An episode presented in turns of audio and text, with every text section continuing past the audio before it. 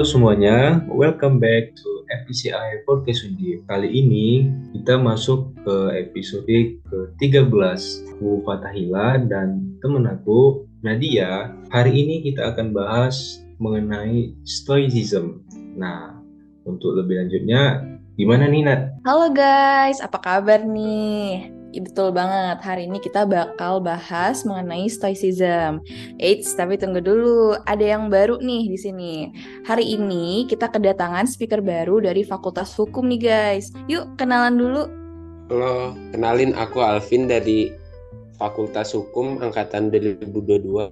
Hopefully kalian semua tetap semangat dan happy menjalani hari hari kalian ya. Halo, salam kenal Alvin. Wah, Halo Alvin. banget nih. Kita datang speaker baru ya Nat dari Fakultas Ya. Hukum loh. Tapi by the way, eh, aku lagi sedih nih gitu. Aku nggak lolos beasiswa, padahal udah prepare sejak lama guys. It's okay, Fatah. Semua ada waktunya kok. Kalau nggak sekarang, mungkin di beasiswa selanjutnya kamu bisa berhasil dapetin. Yang penting kamu tetap berusaha dan nggak patah semangat ya.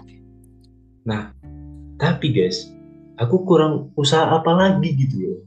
Aktif organisasi, udah. Menang banyak ikut lomba, udah juga nih. Kuliah sambil kerja juga udah pernah gitu. Jadi asdos, nah apalagi gitu kan. Nah, jadi semua kualifikasi beasiswa udah aku lakuin guys. Bahkan aku tuh juga sempet gitu diledek sama teman-teman sebagai anak yang wih Patah ini terlalu ambis gitu, ambis banget gitu ya. Nah jadi aku semua aku terima gitu dan demi beasiswa ini gitu. Tapi kenapa ya? Kok selalu gagal dan gagal lagi gitu? Hey, kamu udah berusaha banyak banget dan itu bagus banget. Aku apresiasi sebesar-besarnya kegigihan kamu dalam mencapai apa yang kamu inginkan. Tapi lagi-lagi kita nggak bisa mengontrol dunia. Susah. It feels like uh, the world is against me gitu. Hidup tuh nggak adil. Itu kayak Tuhan itu nggak sayang sama aku gitu guys. Hmm, kamu pernah dengar stoikisme nggak? Stoicis, stoicisme? Enggak enggak enggak. Apa itu, Alvin? Jadi stoikisme itu pandangan untuk mencapai ketenangan dan kebahagiaan dengan dua pilar. Pilar yang pertama itu ada cardinal virtus, yaitu ngelakuin hal-hal yang baik kayak berani dalam bertindak, bersikap adil, dan hidup sederhana. Lalu pi- pilar yang kedua yaitu duality of control. Sendiri adalah mindset di mana kita hanya perlu fokus pada hal-hal yang bisa kita kontrol.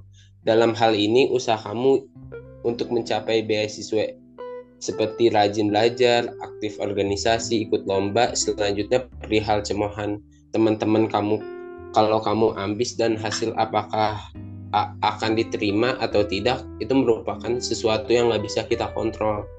Wah, wah, wah, menarik juga nih ya. Stoicisme ini berarti pandangan mencapai ketenangan dan kebahagiaan. Menarik, menarik. Oh iya, eh, Fatah, kamu tahu nggak sih kalau Stoicism itu juga ada sejarahnya loh. Jadi pada suatu hari di zaman kuno, ada pebisnis kaya raya bernama Zeno yang melakukan jual beli barang di Siprus dan Yunani sejauh 1000 km yang menuntunnya pada puncak. Namun, dari kampung halaman, tiba-tiba kapalnya karam dan menghanguskan pula segala harta bendanya. Hal tersebut kan seharusnya bikin dia terpuruk dan jatuh dong. Tapi Zeno justru bangkit dan semangat untuk kembali menjalani hidup.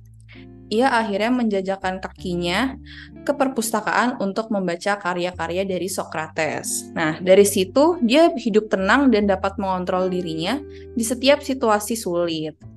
Jadi berbagai pengalaman yang ia miliki membuat Zeno mulai membagikan apa yang telah didapatkannya. Nah, dia membuat salah satu tempat yaitu Stoa Poikile yang pada akhirnya digunakan oleh Zeno untuk mengajar para muridnya dan menjadi cikal bakal nama Stoicism. Wah, wah, wah, wah. Ternyata gitu ya, Nat ya.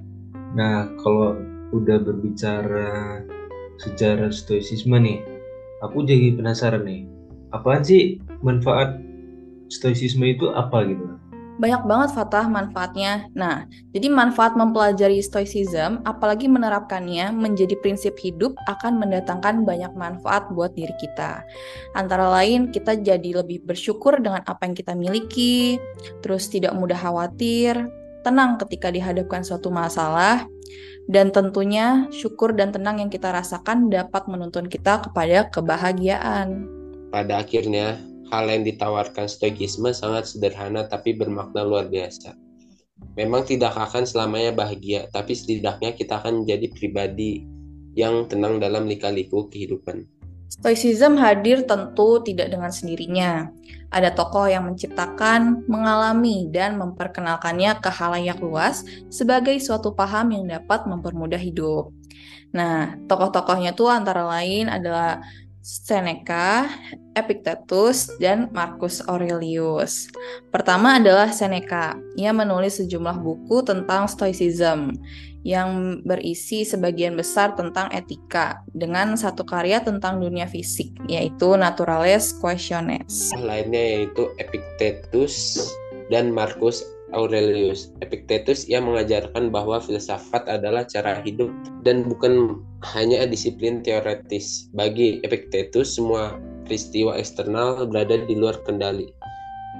Kita harus menerima apa pun yang terjadi dengan tenang dan tanpa perasaan. Namun individu bertanggung jawab atas tindakan mereka sendiri yang dapat mereka periksa dan kendalikan melalui disiplin diri yang ketat. Ketiga adalah Marcus Aurelius yang membuat yang berjudul The Meditationist. Pada tahun 2002, bukunya yang berisi 12 volume bahkan menjadi buku yang paling banyak dibaca di dunia.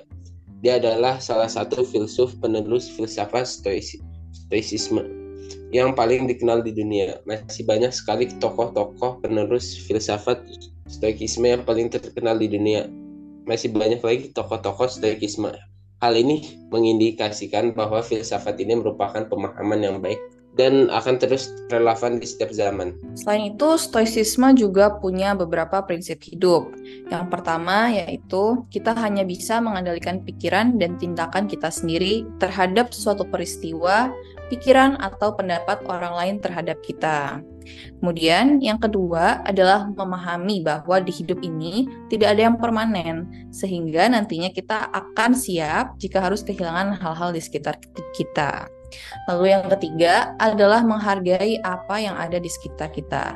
Masalah dengan stoikisme biasanya sulit untuk melepaskan diri dari reaksi emosional. Untuk menahan emosi ini, biasanya harus lebih sering membiasakan diri untuk menghadapi peristiwa eksternal tersebut Kemudian masalah yang sering muncul adalah sulit untuk sepenuhnya rasional. Yang kelima, melatih diri untuk menciptakan jarak emosi yang sehat terhadap hal-hal sekitar. Yang keenam, memahami bahwa di hidup ini tidak ada yang permanen sehingga nantinya kita akan siap jika harus kehilangan hal-hal di sekitar kita. Terakhir, menghargai apa yang terjadi di sekitar kita. Nah, selanjutnya adalah cara untuk membentuk pola pikir stoicisme, yaitu pertama, kita bisa membiasakan diri untuk menyusun jurnal. Dengan menyusun jurnal, kita dapat belajar mengenai diri sendiri. Hal-hal yang kita tulis setiap hari nantinya akan berguna bagi kita di masa depan, sehingga kita bisa berkembang. Kemudian, kita harus menyiapkan diri untuk menghadapi masalah. Yang terakhir adalah percaya bahwa hal buruk merupakan awal dari suatu kebahagiaan, karena kebahagiaan bisa kita dapatkan jika kita bisa mengontrol diri agar tidak berlarut-larut dalam kesedihan. Jadi, kita harus fokus pada bagaimana cara agar kita dapat tetap bahagia ketika ada banyak masalah yang menghampiri. Wah, jadi begitu ya guys ya manfaat dan uh, prinsip dalam menjalani stoicisme dalam kehidupan sehari-hari. Nah, kemudian ada juga untuk membentuk pola pikir uh, dari stoicisme tadi ya guys ya. Nah, aku juga mau menambahin nih. Jadi ada sulit untuk melepaskan diri dari reaksi emosional.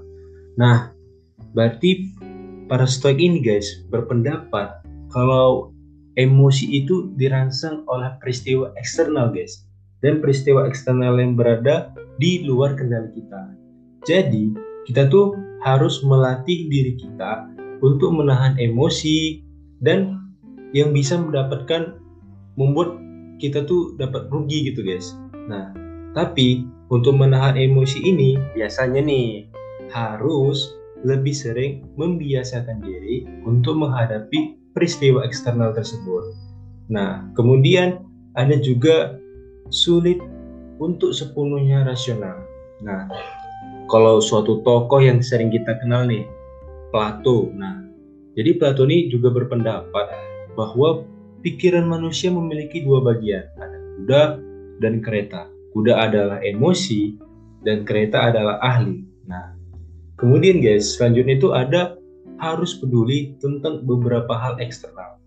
Kita tidak benar-benar menutup diri kita dari dunia luar guys, melainkan memiliki prioritas terhadap apa yang terjadi oleh dunia luar versus pikiran dan perasaan internal kita guys. Nah, jadi di sini bukan berarti kita tuh harus tetap acuh acuh tak acuh guys terhadap peristiwa eksternal sepenuhnya. Tapi kita tuh harus mengetahui peristiwa eksternal apa yang tetap harus diperhatikan dan dipedulikan guys. Nah, setuju banget guys.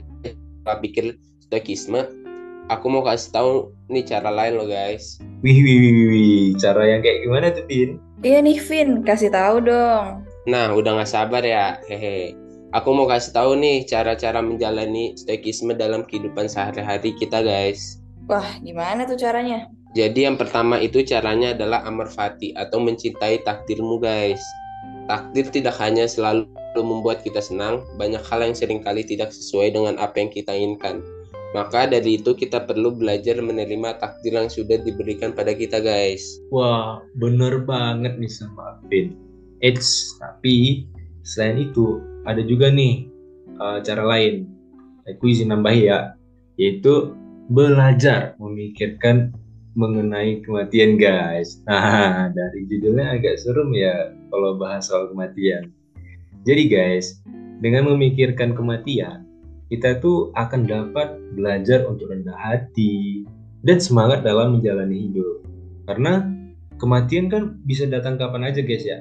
Sehingga hal ini menjadi dasar bagi kita semua untuk menentukan apa yang akan kita pikirkan, lakukan, dan kita katakan guys. Nah, betul tuh Fatah. Aku juga mau kasih tahu nih caranya lagi, yaitu dengan melihat sesuatu dengan perspektif yang luas.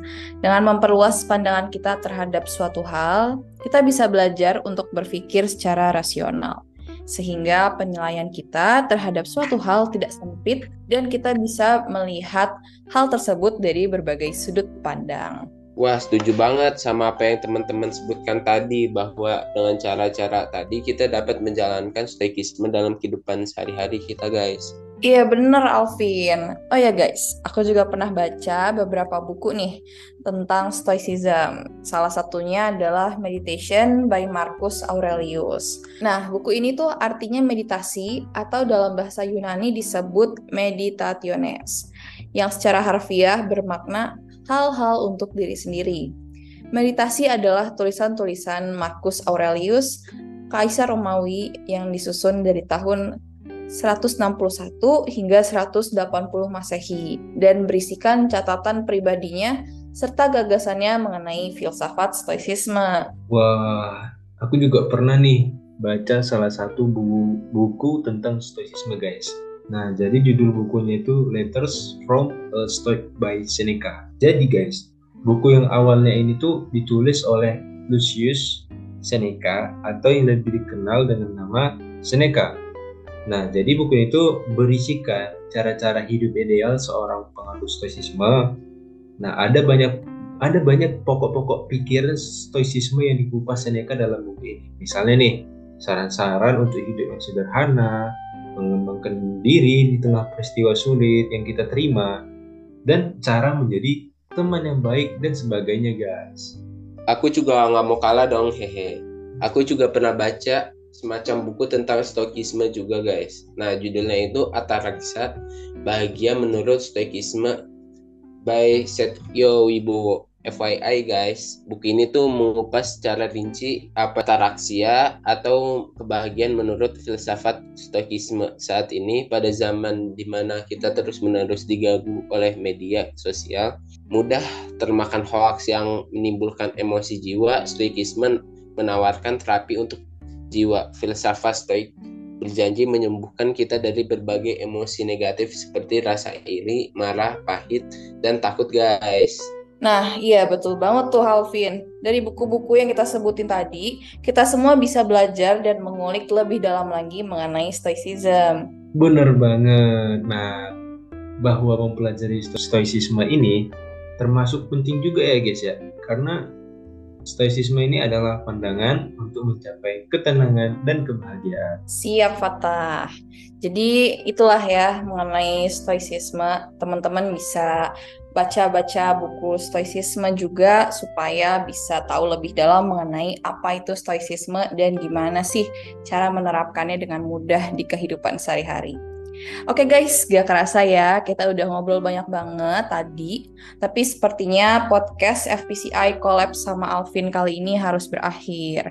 Tapi overall tadi seru banget sih. Nah, kalau dari Alvin sendiri gimana nih kesannya collab bareng kita? Seru banget dong, haha karena kita bisa tukar perspektif gitu bisa tukeran informasi jadi kayak berbagai sisi itu kita dapat info-info baru gitu pokoknya seru banget pokoknya seru banget ya Alvin nah baik guys uh, terima kasih nih bagi teman-teman yang udah dengerin dari awal sampai akhir tapi podcast kita kali ini harus berakhir nah dan nantikan ya podcast episode Udin episode-episode selanjutnya.